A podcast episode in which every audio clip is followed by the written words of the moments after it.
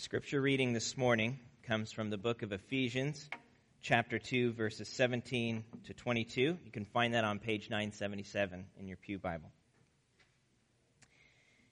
And he, Jesus, came and preached peace to you who were far off, and peace to those who were near. For through him we both have access in one Spirit to the Father. So then, you are no longer strangers and aliens, but you are fellow citizens with the saints and members of the household of God, built on the foundation of the apostles and prophets, Christ Jesus himself being the cornerstone, in whom the whole structure, being joined together, grows into a holy temple in the Lord. In him you also are being built together into a dwelling place for God by the Spirit. This is God's word.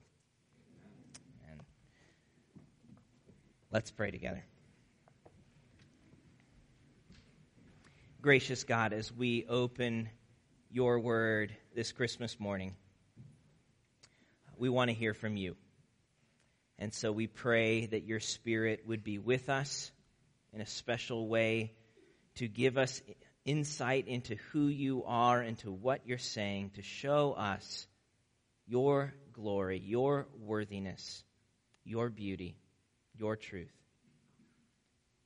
Give us ears to hear and eyes to see and hearts that are ready to be changed by your gospel. In Jesus' name, amen.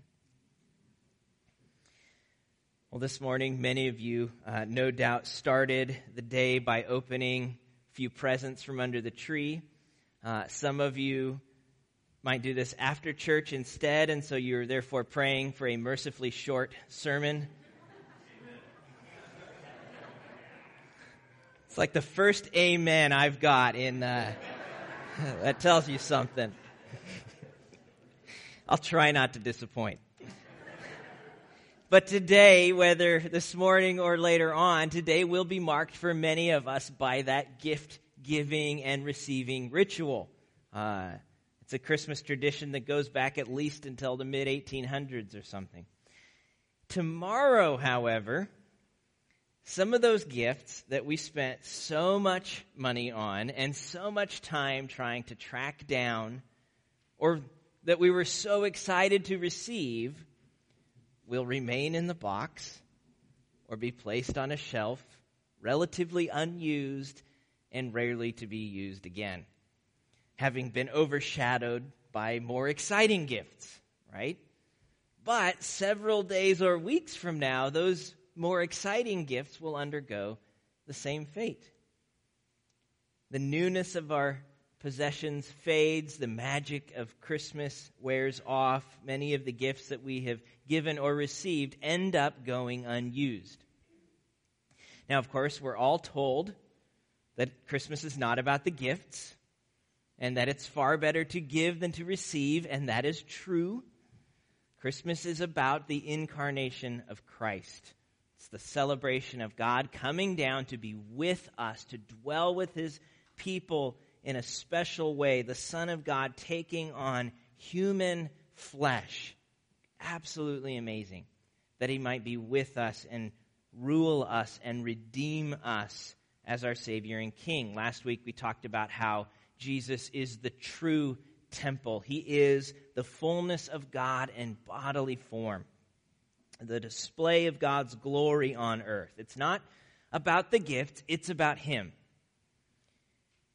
But what if I told you that there is a sense in which Christmas is all about gifts, and in that sense, that it's actually better to receive than to give? That is if we are talking about the legacy of Christ's incarnation today. How God dwells with his people and displays his glory on earth today. God came down at Christmas to be with us, but Christ ascended back into heaven after his death and resurrection. And so how does God dwell with us today? Where do we go to meet with him? How do we access him that we might know him and, and worship him? Where do we see his glory on display today? What we're going to see in our passage this morning is that Jesus, the true temple, fills his church with the Holy Spirit, making us a new temple and giving us gifts, spiritual gifts, that we might display the glory of God on earth. Jesus, the true temple, fills his church with his Spirit, making us a new temple and giving us gifts that we might display God's glory on earth. In that sense, Christmas is about the gifts, just not the ones that we give. It's the ones that Christ gives to us, that we might be built up into a dwelling place, a holy temple in the Lord. Those are the gifts that matter. The question is whether we will use those gifts or leave them in the box. The past few weeks we've been talking about this idea of God dwelling with his people. We've been talking about the temple, what it means for God to, to take up residence with his people in a special way, to display his glory among them. Uh, we've seen how the Garden of Eden was like that first temple where God walked with his people and where he made Adam and Eve to be his priests, that all of life would be an act of worship to him. Uh, we saw later how he gave Israel what we called the Old Temple, uh, the tabernacle in the wilderness, and then the building that Solomon built where God filled it with his glorious presence, where Israel's worship was centered, where God was with his people in a special way. We saw how God later, uh, how God's glory later departed from that building, that vision in Ezekiel where Israel forfeited God's presence among them because of their idolatry and sin. And then last week we saw how all of God's promises, all of God's plan to dwell with his people were fulfilled in a climactic way through the incarnation of Christ. God came down to be with us. John one fourteen, and the Word became flesh and dwelt or tabernacled among us, and we have seen his glory. The glory is of the only Son from the Father, full of grace and truth. Jesus is that true temple through whom God dwells with us and displays his glory among us. But according to the New Testament, after Christ's ascension, after he went back to heaven, after his death and resurrection, Jesus, the true temple, filled his people with the Holy Spirit, making his church a new temple for God. Not the building, but the people. That's what we see in Acts two on Pentecost. The church is filled with the Holy Spirit, resulting in worship. That's temple imagery. That's what God did when his glorious presence took up residence in the tabernacle and in the temple. He was it was filled with his spirit, it, with his spirit, uh, resulting in Israel's worship. In fact, the church is often called very explicitly a temple in the New Testament. Not just the individual Christian, but the gathered body, the whole body of Christ. And we see that in places like First Corinthians three and Second Corinthians six and First Peter four, and of course in our passage this morning in Ephesians. Paul uses the imagery of God's temple throughout this letter to the Ephesians to describe both the church's identity and mission as the people of God. When he talks about the church being filled with all the fullness of him who fills all in all, one twenty-two, or being filled with all the fullness of God in three nineteen, or attaining to the measure of the stature of the fullness of Christ in four thirteen, that's temple imagery, being filled with God's presence. The house of God being filled with his glorious presence. When Paul talks about uh, the church being built into a dwelling place for God by the Spirit in two twenty-two, or when he prays that the that Christ may dwell in your hearts through faith in three seventeen, or when he comes right out and just says we are growing into a holy temple in the Lord in two twenty-one, That's temple language. This is a dominant metaphor that Paul uses to describe who we are and what we're to be about as the people of God in Christ. And our passage this morning, two seventeen to twenty-two, is the most uh, stark uh, and, and clear description of that. And so if you're not still there, I encourage you uh, to turn in your Bibles again to Ephesians two, uh, seventeen to twenty-two. And there are three things that I want us to see and consider in this passage as it relates to our identity and mission as God's new temple, the dwelling place of God on earth today. Number one, that our identity as God's temple is based on the reconciling work of Christ. Number two, our mission as God's temple is to display the glory of God. And number three, our growth as God's temple is nurtured through the gifts that God has given us. So we'll look at each of these, starting with number one. Our identity as God's temple is based on the reconciling work of Christ. One of the challenges that the early church faced uh, was how to navigate the fact that God's people were no longer uniquely Jewish. So the early church, Jesus and his disciples, they were all Jews. And then after uh, a few years and, and decades, all of a sudden the church was not uniquely Jewish. It included both Jews and Gentiles, or non-Jews, people of non-Jewish descent. Up to that point in God's story, uh, the story of God had long been synonymous with the story of ancient Israel. They were God's chosen people, his treasured possession, uh, the people with whom he made a special covenant that he would be their God and they would be his people, the people whom he chose to dwell with in a special way through the temple. And the stipulations of their covenant were laid out in Israel's law, which was given by God himself through Moses at Mount Sinai. The Israelites lived differently. They ate differently. They dressed differently because they were different. God was with them. They were unique. But now in Christ, you have a whole lot of non-Jewish people attaching themselves to the Jewish Messiah. That was a category breaker for the early church. How can you be a follower of God if you're not a descendant of Abraham? Or if you don't keep the law? How can you claim to love God while ignoring the traditions and the commands? So much of what had for so long distinguished Israel as God's people didn't seem to matter anymore, and that created a fair amount of confusion and conflict in the early church as they tried to sort out this new dynamic. Shedding light on that new situation is one of the main reasons Paul wrote this letter to the Ephesians.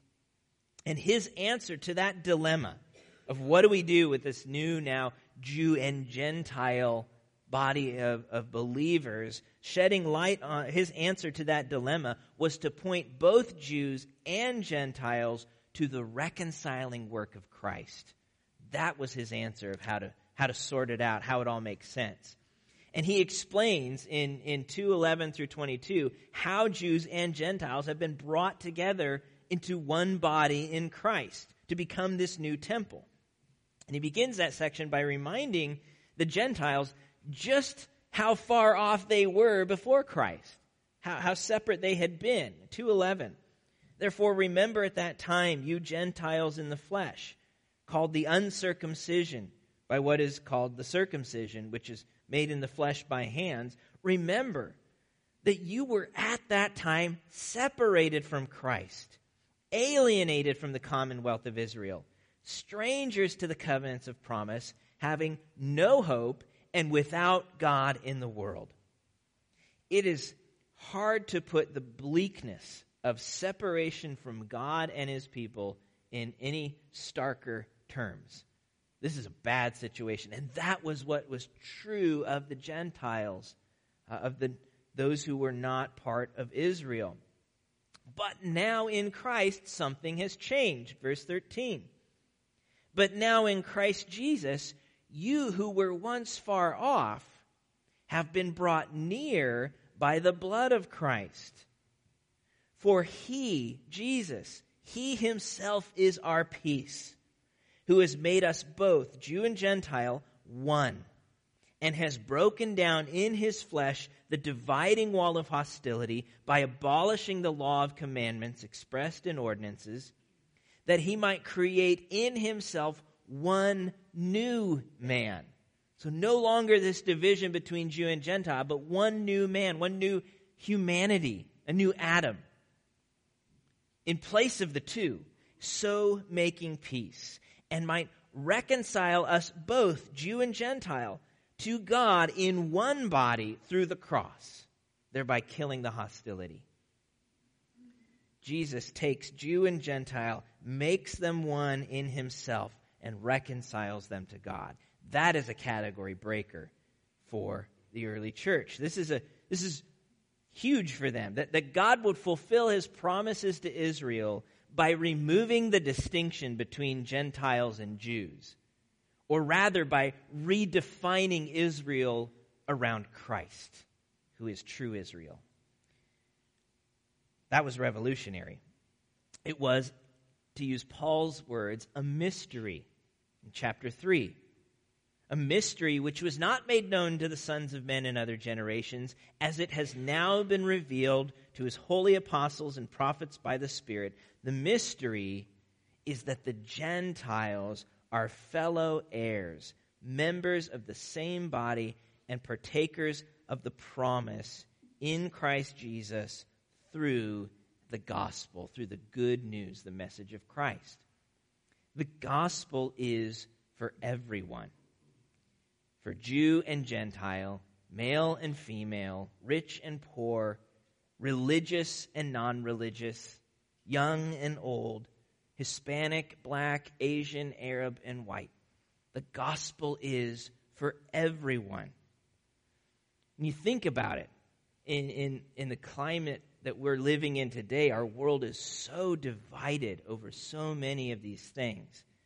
Where is there a peace that's strong enough and deep enough to bring a healing that can actually last and repair the brokenness of this world, the brokenness among people, our brokenness between us and God? Where do you find a peace that strong and deep? Chapter two, verse seventeen, and Jesus came and preached peace to those, to you who are far off, and peace to those who are near. For through him we both have access in one Spirit to the Father. Jesus brings that kind of peace. He brings peace because he's taken upon himself everything that's wrong with this broken world, everything that we do to contribute to the brokenness, our sin against God, our sin against each other. He's taken that on himself and bore it in our place and offered his own perfect righteous life as an offering to God for us, that we might be accepted. He gives us all of the credit for his righteous life, and he takes all of the blame for our sin. It's a pretty good deal. That is what Christ has done in order to re- reconcile us to God and to one another. He, he's killed the hostility. He has killed the hostility between sinners and a holy God, and the hostility among sinful people. He unites all believers in one body. We, in him, we both have access in one Spirit to the Father. We're one family, one body, one temple in the Lord. That's the reconciling power of Christ. And that's the basis of our identity as God's new temple. Notice when he gets into the passage that he calls us the temple and describes it in verse nineteen, notice how that starts with a so then or a consequently. It's on the basis of what I just got done saying that you are this temple. We become a dwelling place for God by the Spirit, not because of something we have done, not because we've finally kept God's law well enough or finally cleaned up our lives enough to be acceptable, not because we've attained some new level of enlightenment or found our zen or anything like that. We become a new temple for God through faith in Christ, who kept the law for us and cleans us up by his blood, who is the light and who needs no zen to do it. Our identity as God's new temple is based on the reconciling work of Christ. That's the first thing we need to see. Number two, our mission as God's temple is to display the glory of God. Another consistent theme throughout Ephesians is that the goal of our salvation, the whole point, is to display the glory of God, to make known his worthy reputation. In the opening hymn in chapter one, when Paul is praising God for this incredible saving work, he says three times in that hymn that the whole point of our salvation is, quote, to the praise of God's glory, to the praise of his glory, to the praise of his glorious grace. Chapters one, six, uh, one, six, twelve, and fourteen.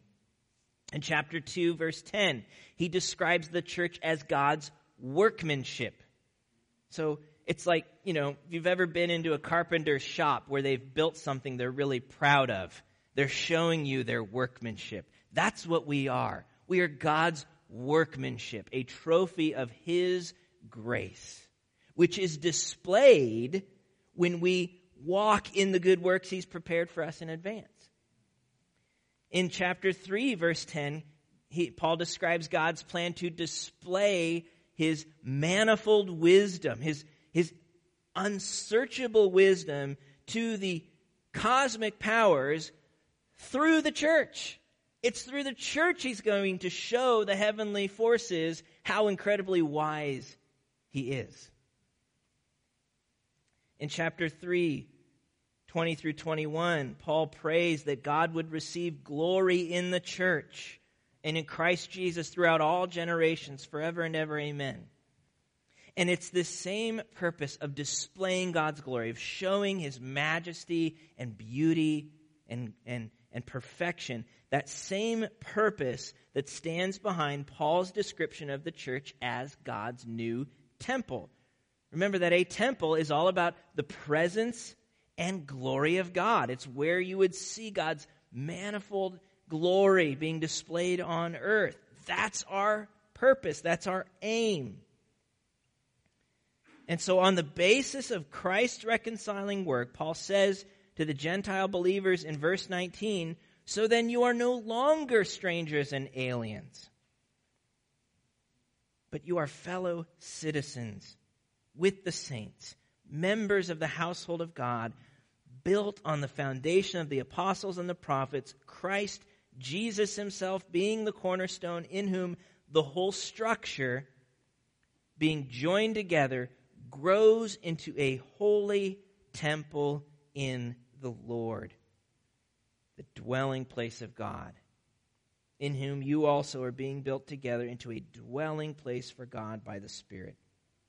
Paul tells us in no uncertain terms that the church is God's new temple, both Jew, Gentile, not the building, the people.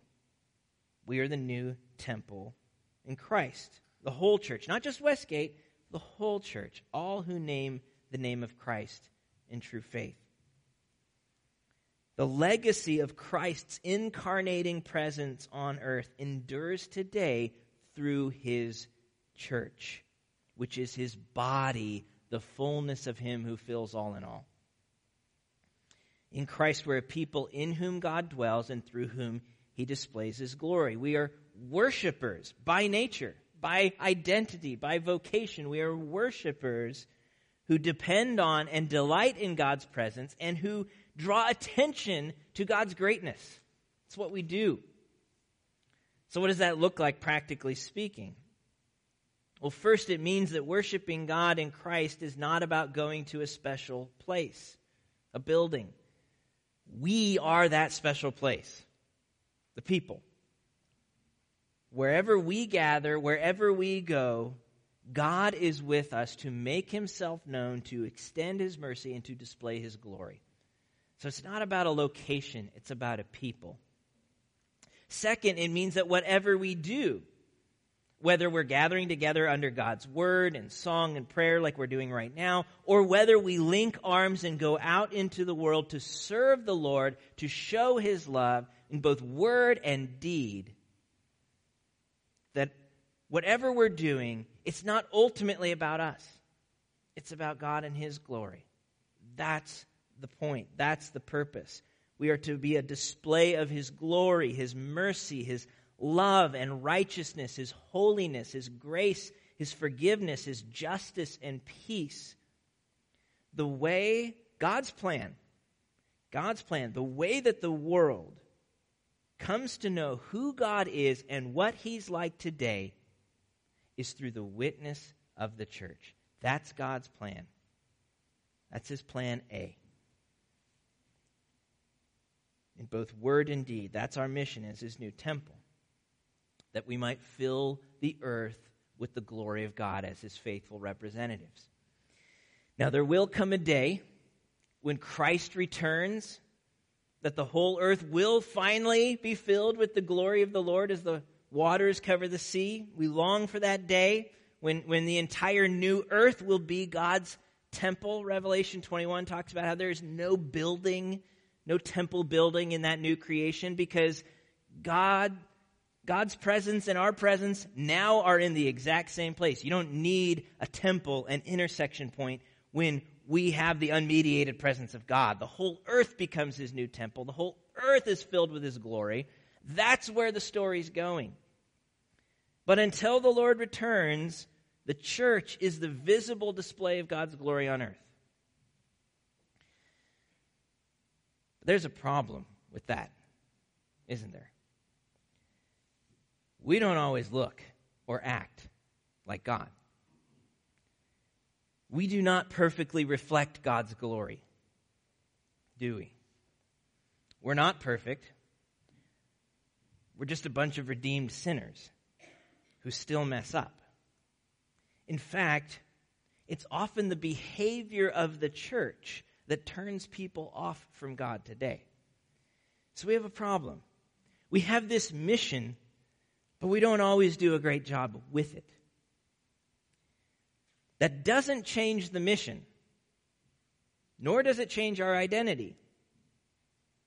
It does mean that we need to be changed continually by God's grace through his Spirit to look and live more and more like Christ. Paul knows that, and he talks about it in chapter four, which brings us to the third point. Our growth as God's temple is nurtured through the gifts God has given each of us. Our growth, becoming who we're supposed to be, our growth as God's temple is nurtured through the gifts that God has given each of us. We have an identity and a mission to be the people in whom God dwells and through whom he displays his glory, but we have not arrived. Thankfully, God's not done with us. And to strengthen our unity and our maturity in the faith, Paul says in chapter four, verse seven, "But grace was given to each one of us according to the measure of Christ's gift." And then Paul quotes this seemingly obscure passage from Psalm sixty-eight. In fact, he appears to misquote it. Uh, the psalm is a celebration of God's victorious presence among his people. And, and the part that he's quoting is describing how this special presence of God that was formerly located on Mount Sinai, where God gave Israel uh, his covenant, that that special presence of God has now moved into the temple in Jerusalem. The victorious king has taken up residence in his home among his people, and in order to dwell there, he has received gifts from among men, contributions that Israel makes for the building of God's temple. When Paul quotes the psalm, though, he reverses the direction of the gift giving. Instead of God receiving gifts from men in order to dwell there, Paul has God giving the gifts to men. And people have debated for ages, what in the world was Paul doing? Misquoting Scripture. I mean, did he just misread it? Did he, is he playing fast and loose with the text, making it say something it doesn't say? Paul knows exactly what he's doing. He is applying Psalm sixty-eight to the new temple in Christ. And this new temple requires a new kind of gift. Not the gifts that we give God for the construction of a building, but the gifts that Christ gives us for the building up of his body. And that's what Paul goes on to describe in verses eleven through sixteen. And he, Christ, gave the apostles, the prophets, the evangelists, the pastors and teachers. Those are his gifts. To equip the saints for the work of ministry, for the building up of the body of Christ, the body which is his temple, until we all attain to the unity of the faith and of the knowledge of the Son of God, to mature manhood, to the measure of the stature of the fullness of Christ. Jesus, the true temple, fills his church with his Spirit, making us a new temple and giving us spiritual gifts that we might display the glory of God on earth. In this sense, Christmas, God's desire to dwell with his people and display his glory, is all about gifts. It's just not the ones that we give each other. Not even the gifts that we give God. The gifts that we receive from God through Christ in the Spirit for the building up of his temple. Which means we all have a role to play in showing the world what God is like. Nobody gets to sit the sideline. We are all gifted in some way by Christ. God gives a short list of, or Paul gives a short list here in verse eleven. Uh, it's not an exhaustive list. Uh, you can read Romans twelve or First Corinthians twelve or First Peter four to learn about some of the other gifts that God gives. But, but the point is, our growth in spiritual maturity, our growth as a temple for God, is nurtured through the gifts that God has given each one of us. Some of us are gifted in evangelism, sharing the good news of Christ. Some of us are gifted in mercy, coming alongside others in need. Some are gifted in service, others in teaching and preaching, others in leadership. There are lots of different gifts. The question is, are we using those gifts to build up the body, or are we leaving them in the box? And using our spiritual gifts doesn't just mean doing the thing I'm gifted in. Uh, it also means training others to do the thing I'm gifted in, using my gift to teach others. Being gifted in evangelism is not just about sharing the gospel. It's about helping others learn how to share the gospel. Paul says, he gave the evangelists to equip the saints for the work of ministry, for the building up of the body of Christ. The gifts are not just to be used, but to, to be used to be training others. We build up the body to become in practice what's true of us in position, that we are display a display of God's glory, the, the measure of the stature of the fullness of Christ. And so, how have you been gifted for the service of Christ's church? For the health and growth of the body? And how are you using that gift to make much of Christ, to display to the world the beauty and justice and righteousness and grace of God? Some of us may need help understanding what that is, um, identifying the way God's gifted us. And if that's you, I would love to talk and help you think through that. Um, but here are a couple questions that, that you could be thinking about. First, what are you passionate about? What are you passionate about? What is it that burdens your heart when you think about the life and ministry of the church? What kind of opportunities do you find yourself gravitating toward? What kind of things do you wish other people would do more of in the church because it's so important to you? That might have something to do with the way God's gifted you, the fact that you care so much about those things. What are you passionate about? Second, what are you good at? What are you good at? What abilities or skills has God given to you when it comes to serving his church and its mission? And, and it's not just what you think you're good at, but what do others in the church tell you you're good at as well? Sometimes we think we're good at something, and Lord bless us, we really need to redirect our, our efforts somewhere else. Sometimes we don't think we're good at something, and everybody else is saying, man, God has really equipped you to do this. So we need to listen to one another in the body as we discern those gifts, that we might be using them for the building up of the body of Christ to be a display of God's glory on this earth. So we'd love to help you discern that, because what's at stake is the health and maturity of the church and the display of God's glory. That's what we're ultimately talking about. The legacy of Christ's incarnation, what we celebrate at Christmas, God being with us to display his glory, that legacy endures today through Christ's church. Jesus, the true temple, fills his church with his Spirit, making us a new temple and giving us spiritual gifts that we might display the glory of God. And so may, may we make the most of the gifts that we've received, building up the body of Christ to the glory of the Father. May that be our, our prayer and our response this Christmas. Let's pray. Gracious Father, thank you that you have chosen what really looks like a foolish plan to the world and even often to us, that you would use a people like us to display your glory and change the world. Lord, no one would have planned that but you. But that's because no one but you has the power and grace to make it happen. And by using a people like us, it becomes unmistakable who gets the credit. Not us, but you.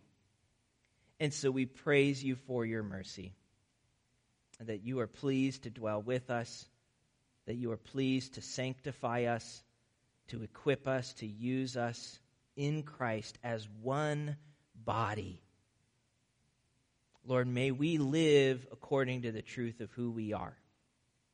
And may we do it together today. In Jesus' name, amen.